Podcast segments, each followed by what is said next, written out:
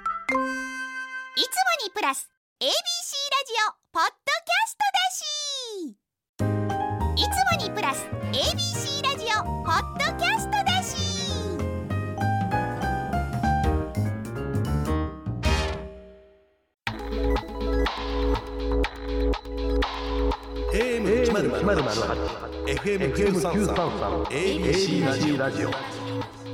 今村翔吾山崎れなの言って聞かせ言ってて こんばんは歴史小説家の今村翔吾ですこんばんは山崎れなです今週も始まりました今村翔吾山崎れなの言って聞かせて12月15日木曜日ということでもうあとどのぐらいですか15、6日で1年終わりますそうねはいやはいや早いですよあもうそろそろ多分この時期に直木賞候補出て るねあれやってなかったな忘れた俺もこあ候補が出てるそろそろ候補出てんじゃないかなこの週じゃないかな対象をじゃあ大賞は予想会しましょうよ1それは1月ですねけど俺はね、ま、全くこれ分かってないけど、はい自分なりで考えて2人はこうかなっていうあ候補入るだろうなっていうまあこの前話題に出てた小川さんはいは候補になるかなと僕は思ってます君のクイズの小川さんのそうけど地図と拳の方がいくと思う、まあ地図と拳がね山田うんえー、山田風太郎賞を取ったんですけ風太郎賞を取っど、てまこしたねれはいきそうかなっていうのとはいえっ、とねまあこれは全く読んでないから何とも言えへんけど、はい一歩道さんうんのやつ一歩さんのやつがなんか候補に来そうな気配が僕はあるそれは読んでないのになんで察するんですかねうーん一つは、えーまあ、一歩さん自体がすごく実力のある方っていう方と、はいへーあとはい旬であるっていうことどんなと、方なんですかまあ、本当にこの前初めて直木賞候補になったんですけれども、うんうんうん結構こうすごい評価も高くて、うーんそしてね何でしょうかねやっぱね、まあ、版元との相性とかもあるんですよ出版社と出の版社との相性とか、うん、どこから出さ今回れはてる文春ですね。ああ文藝春秋そうまあ、直木賞においては一番強いとされる、まあ、うんまあ言うたらねうん文春ですしでなんで強いとか、まあ、一応まあこれ言う みんな言ってるからあれやけど日本文学振興会自体がうん、へ文春のまあなんですか文春の中にあるみたいな。えだから直木賞っていうのは文春の賞だったんですけれども、はいはいそこがもう一人歩きして大きくなっちゃったみたいな感じなんですよね。そうなんですだねから文春のまあ関係会社みたいな感じなんですよね、はいはい直木賞決めてるのが。ちなみに芥川賞と直木賞を作ったのどっちも同じ人じゃないですか菊池寛さんですね。そうそうはい、で菊池寛さんが、うんまあ、文藝春秋そうです。創設じゃないですか、はそれも関係あるんですかそうそうでそう。芥川賞もそんな感じなんですか芥川賞も芥川賞はどっちかというと直木賞よりもっともっと新人の方が選ばうれんうる。んうん直木賞は今は現状中堅からまあ下手したら大御所まではいかないけど20年ぐらいのキャリアの方も選ばれるけど芥川賞は大体ここ5年ぐらいの芥川賞はこうどこの版元が強いとかあるんですか文春ですね。また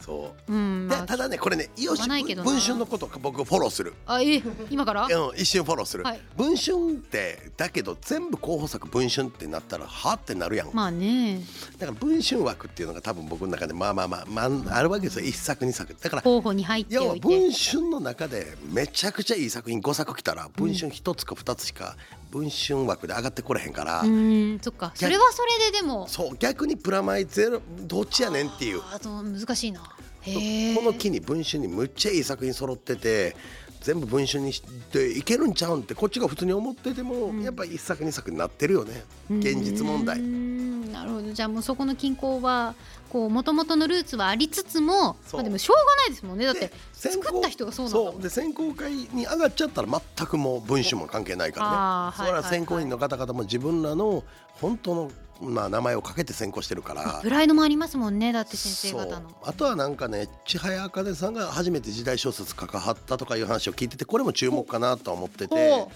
仕入れるようには言うてます。へえこの3人はちょっと硬いような気は僕はしてるんですけど今ね年さん千早千早さん千早茜さん一千早応茜さんさん一応みさんが来そうな気がします。なるほどじゃあちょっとオンエアしてから、えー1月にかけてですね、どうなっていくやらってまた候補者がねうん、出てそのタイミングで収録が近くにあったらできればちょっと、とだけでも読んでやりたいよいね。やーやりたいですねねそこだけでもやりたいですけよ、ね、ど小川さんのむっちゃ分厚いからな。静岡節、うん、アホほどアホほど言うと怒られるわ。そうなんですよ先生のねあの西王の盾と並ぶぐらいドンキですからね採用より熱いねあれ。えそうなんですやかばくない。何ページえいやだから原稿用紙で言うと僕採用が900枚ですけど、はいあれ1100枚ぐらいあるんじゃん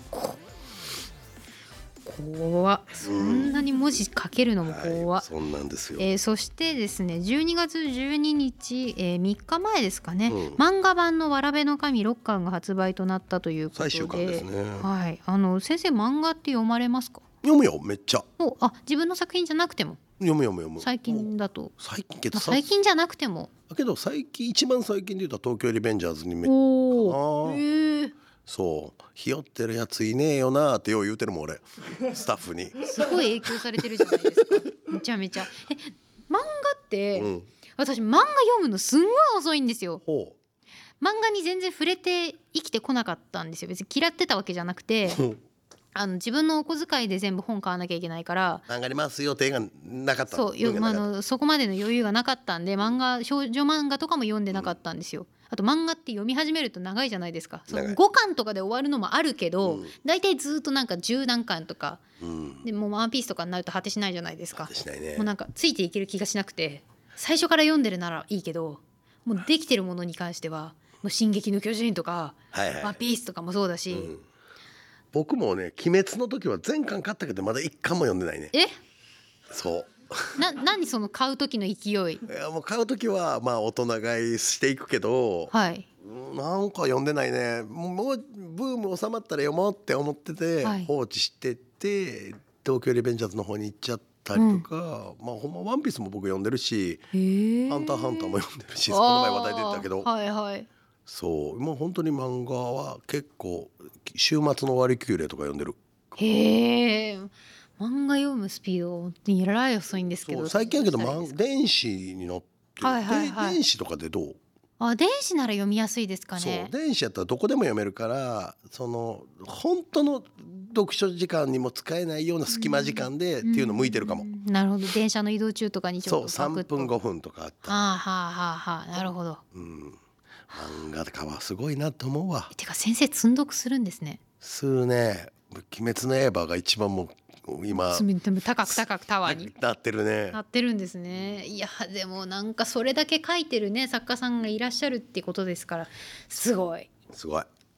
漫漫画読んでへんねや漫画ね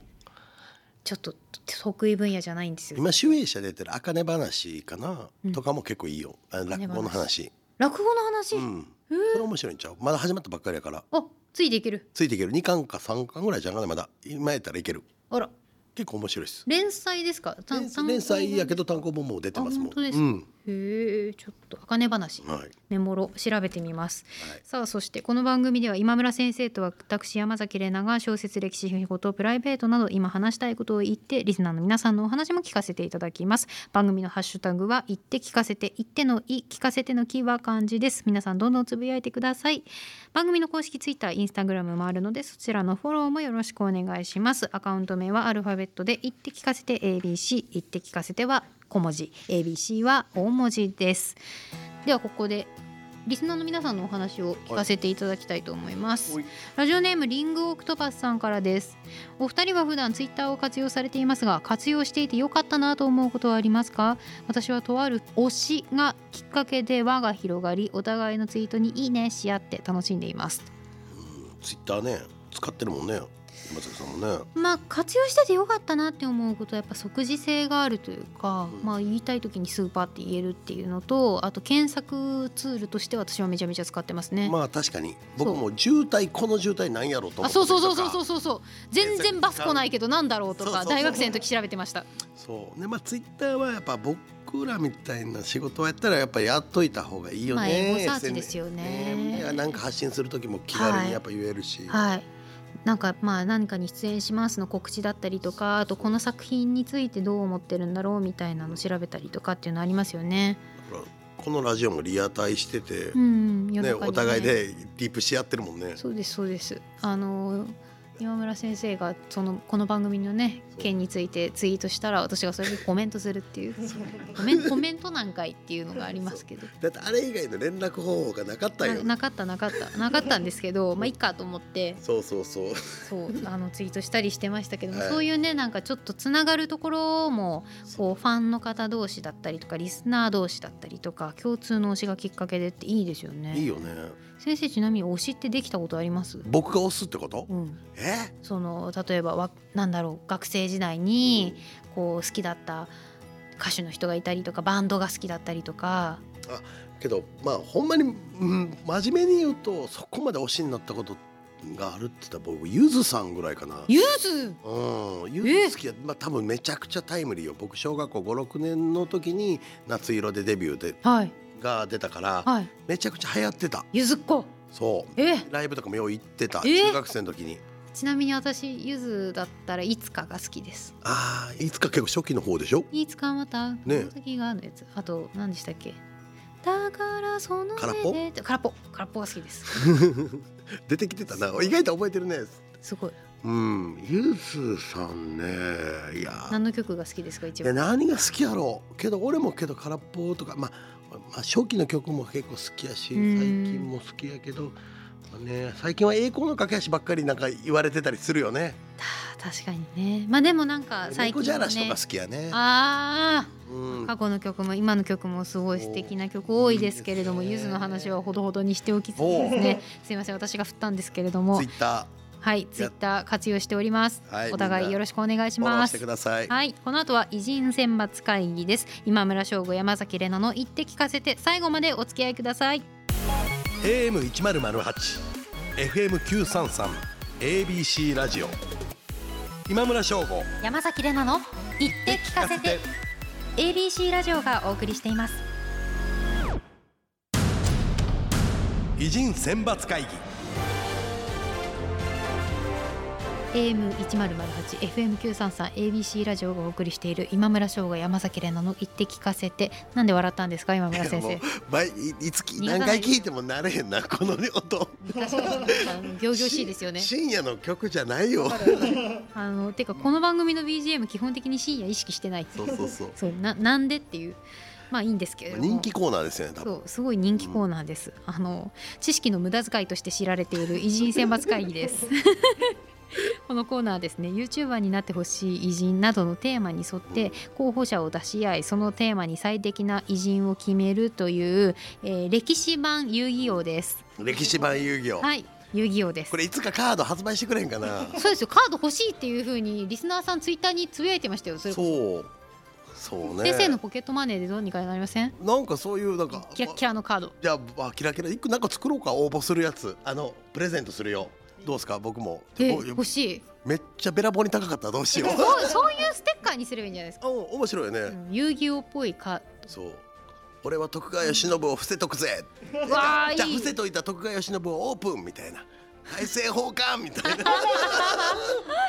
最高ですねいやちょ。ちょっといいなとおも思ろいいよます。面白い。あの前回はブロードキャストの坊野文則さんゲストにお迎えした時に一緒にやらせていただいたんですけれども、えー恋愛リアリティショーバチェラーに出てほしい偉人とうん担任の先生になってほしい偉人というテーマでした ね。はい、僕の王陽明が潰されたはやい。つです ね。ねあのパンサーの尾形さんみたいなそ王うそう陽そう明が。俺は好きやってんけど な、またどっかでおぶち込んでいこう王陽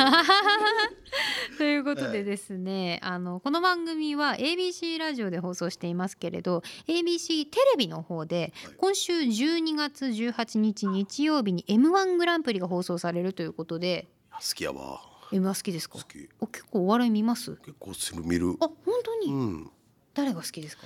えけど最近けどまあよう皆さん言わはるけど、うん僕最近やっぱジェラードンさんよう見てるあーね人気ですね、うんおもろいよね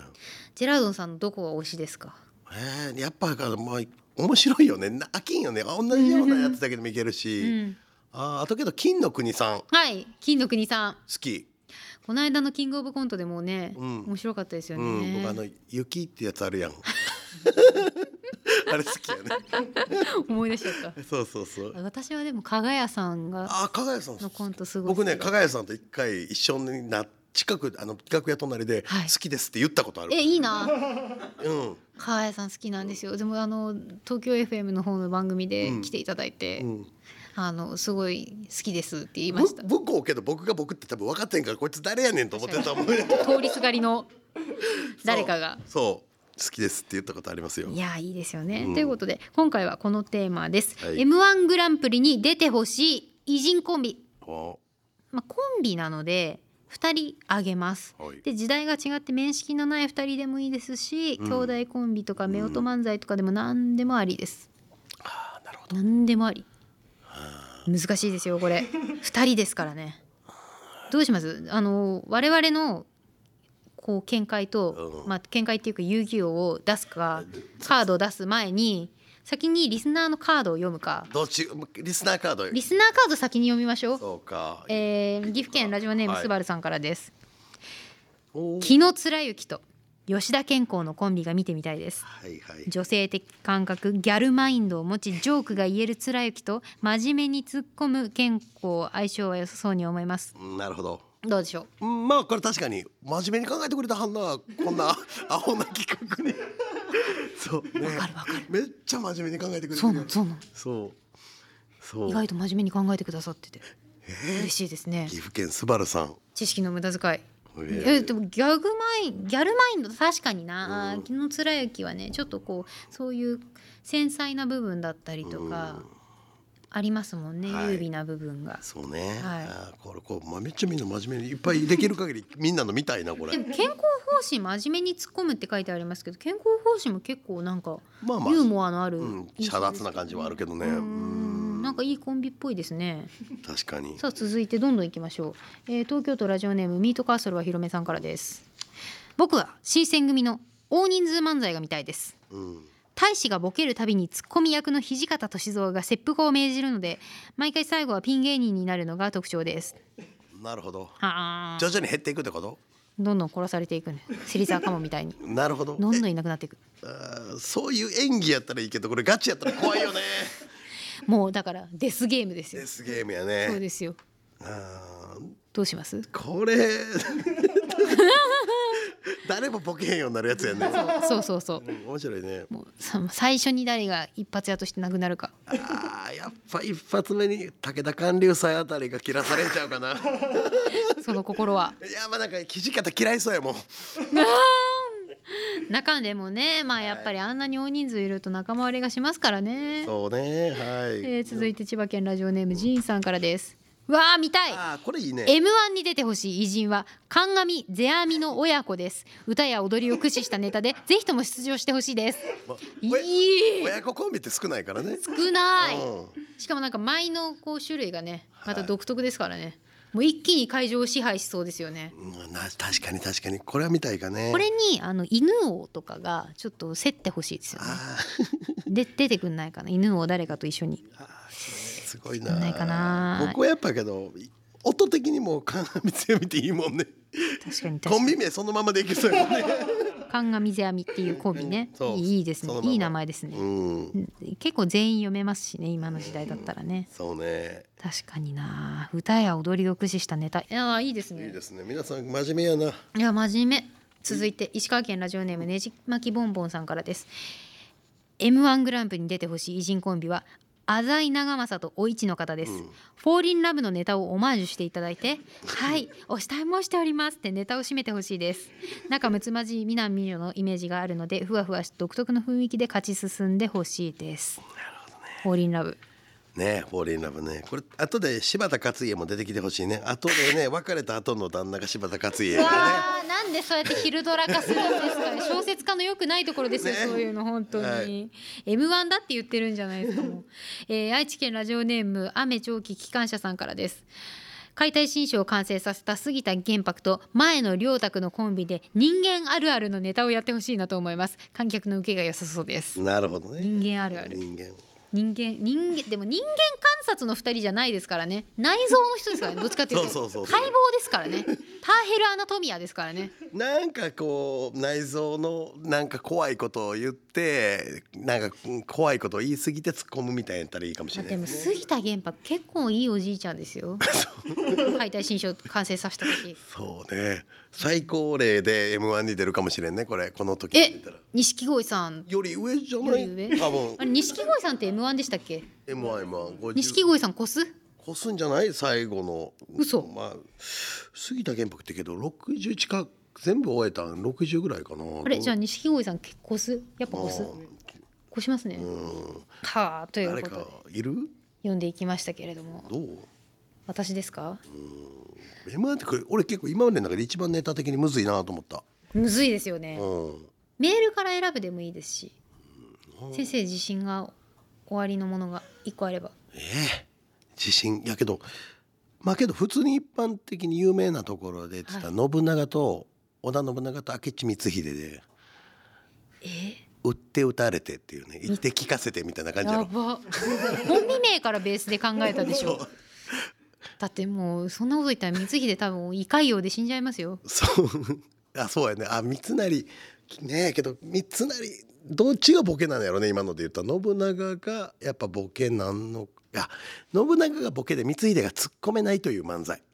突っ込みたいけど突っ込めないという漫才かなすかし漫才的な感じ 昔トロサーモンさんがやった俺ああ結構やっぱお笑い好きやな結構 いいですねすぐ出てきますね、うんへえ確かに な誰だろむずいうよななむずいなコンビって意外といいひんのよねそうなんですよ中野大江の王子と中富の鎌足りとかああーあいうセットで覚えられる人ですよ確かに確かにまあかもう全然時代も関係ない人たちかって感じですよね、坂本龍馬と中岡慎太郎とか難しいな難しいよな、うーん紫式部と清少納言とかも結あ構ーねね仲悪いで有名仲悪いで有名なですよねうーんまあでも確かに紫式部と清少納言は面白そう価値観が全く真逆で、うんだって月を見ての解釈もうん全然真逆じゃないですそか、うねいやだからもうそこの二人がねやっていただけるんだったら M1 グランプリまあ でも練習とかね喧嘩しないですかなんか殺し合いにならないですならかないなねバトルロワイヤル的な感じにならないですか、えだったらいいんですけど女性漫才師さんで優勝した人っていないんじゃない今 m 1ではあそうか、うんそうあの女性ばっかりの大会あるよねはいはいはい W ありまでしすたっけねはい、うん W そっかだから女性漫才師さんに頑張ってほしいけどね私はえっ、ともう完全に大河ドラマの影響ですけど、 あの丹後の 局と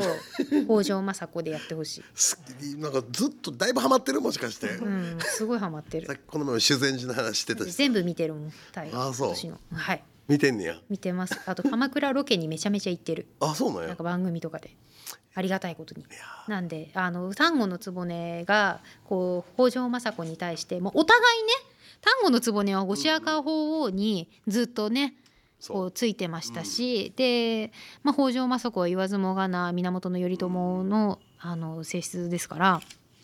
そう考えるとトップの横にいた人近くにいた人って、それなりそれなりのなんか精神があるじゃないですかうん。うんうんだからこそその2人でやっていただいた らなんか面白そうだなって思う癖が強そういやー確かになだしその大河の中で、うん丹まあ、歴史上にも残ってるけど丹後の局がこう北条政子にちょっと叱責するみたいな、そういうのもあるんで、うんなんかちょっといいコンビになりそうだなってでもお互い多分リスペクトはしてるしお互いにしか分かりえないことがあるって分かってるから、なんかいいいいんじゃないかなって思うんですよね。なるほどなうんどうなんだろうでもなメールの中から選ぶとしたらどれがいいかなメールの中やったらどうだろどれがいいかななんか我々今回のテーマは結構難しかったんうでな難しかったね自信ないんですよねまあなんかピンときたんは観阿弥世阿弥とかいやわかりますうんなんかあのやっぱ口じゃみもいいですしね はいどうもこんにちは観阿弥世阿弥でいすそうまあここからやっていきたいんですけれどもっていつもの感じで まあ僕ら二人親子でやってるんですけどみたいなこっちが父親のってこうこういうくだりから始まるんでしょうね。確かにミキの昴生亜生さんみたいな感そじう そうそうそうなんか口じゃみもいいしそうそうそう。家族的なところもあっていいですよね。まあね。確かにな M1 にね森田さんとか出てるもんねルあのルーキーズの書いてた作者の漫画家のえそうな去んで年す出てかたよねえそうそうなんですかそう出て結構いいとこまで行きましたよね嘘2回戦か準決かえー、すわかごんないいめっちゃ好きですねお笑い好き結構先生出ればいいじゃないですかいやいやいやなんかねけどこう滋賀県住みます芸人がファミリーレストランさんなんですよ、でファミリーレストランさんに3人で出ようみたいなノリで言ってたことはがありましたよファミリーレストランさそんういらっしゃいませっていうのが好きなのいらっしゃいませってやるんですよ一緒にやればいいじゃないです一緒にやってま したよ。よやらされるんですよ。一緒にかいいですね誰にやらすねんっていう感じですけど。はいはい、もうあのちなみに私が最近覚えたお笑い芸人さんは虹の黄昏さんで西野さそがれさんが。お虹の黄昏さんえ、俺見知らんが。なん誰か「ラビット!」出てましたよねえそどんうな人、俺知いらやんわ。ちょっとどんな人かは記憶にないんで すけどじゃあ調べとくわ。虹の黄昏さんっていう名前がすごい強烈な残ってます頭にああ、そ。はいういや、それちょっと僕調べとく。虹の黄ふ昏さん不勉強でした。いや私も全然わから ない全く何どこにも出ないんで多分大丈夫いやーそうね。はいやということでじゃあどうしますか。鑑み世阿弥にしときますか。漫画見せ網で後世亜生みたいな感じそうねミキさんみたいな感じでそんな感じで。はい、では、えー今回の M1 グランプリに出てほしい偉人コンビは神上世阿弥親子です。親子コンビおめでとうございます。はい、ぜひあの脳を体制した後お暇でしたら M1 グランプリの方に出場していただけたらなと思います。敗者復活から上がってきそうな気はする。怖っ。怖っ。その方が怖いですよ。普通に出てきてほしい。いいですね。ちょっとメール募集してやってみるのも面白いなと思いまはい面す。白いですねまはたい次回もメールで募集したいなと思っています。はいツイッターの方で呼びかけてるんですもんね。だいたいこのコーナーは、えーということで、まるまるしてほしい。まるまるしたら面白そうな偉人コンビのようなテーマ引き続き募集していますので番組ホームページのメールフォームよりお送りください決まり次第番組のツイッターの方での告知になるかと思います以上偉人選抜会議でした AM1008 FM933 ABC ラジオ今村翔吾。山崎れなの言って聞かせて。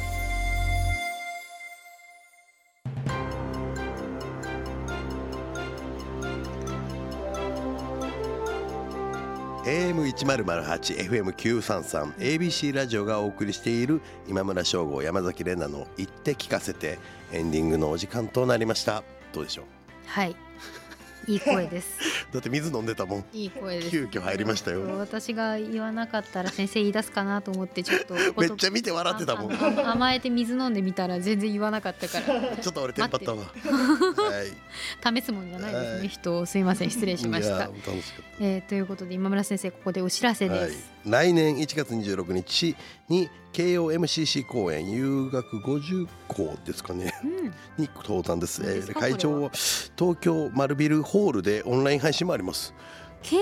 KOMCC 公演なんか慶応大学はのいなんかこうまあ言うたらなんかいろんなジャンルの人を呼んで、はいはいその丸ビルホールでやったりとかしてるみたいですようん経済の人とかスポーツの人とかまあ僕は文化でしょうけど、うんうん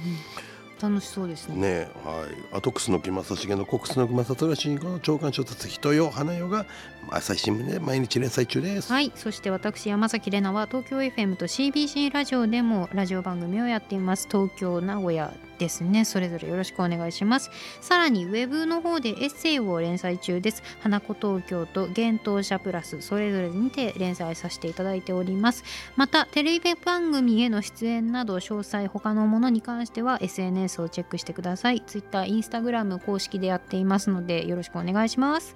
そして今村翔吾山崎怜奈の「言って聞かせて」この番組は放送から1ヶ月間 Spotify や Podcast でも配信中ですラジコのタイムフリーとともにこちらもチェックしてくださいこの番組では皆さんからの質問や喋ってほしいことお悩み相談番組の感想などメッセージを随時募集しています番組ホームページのメールフォームよりお送りくださいということでここまでのお相手は今村翔吾と山崎怜奈でしたまた来週また来週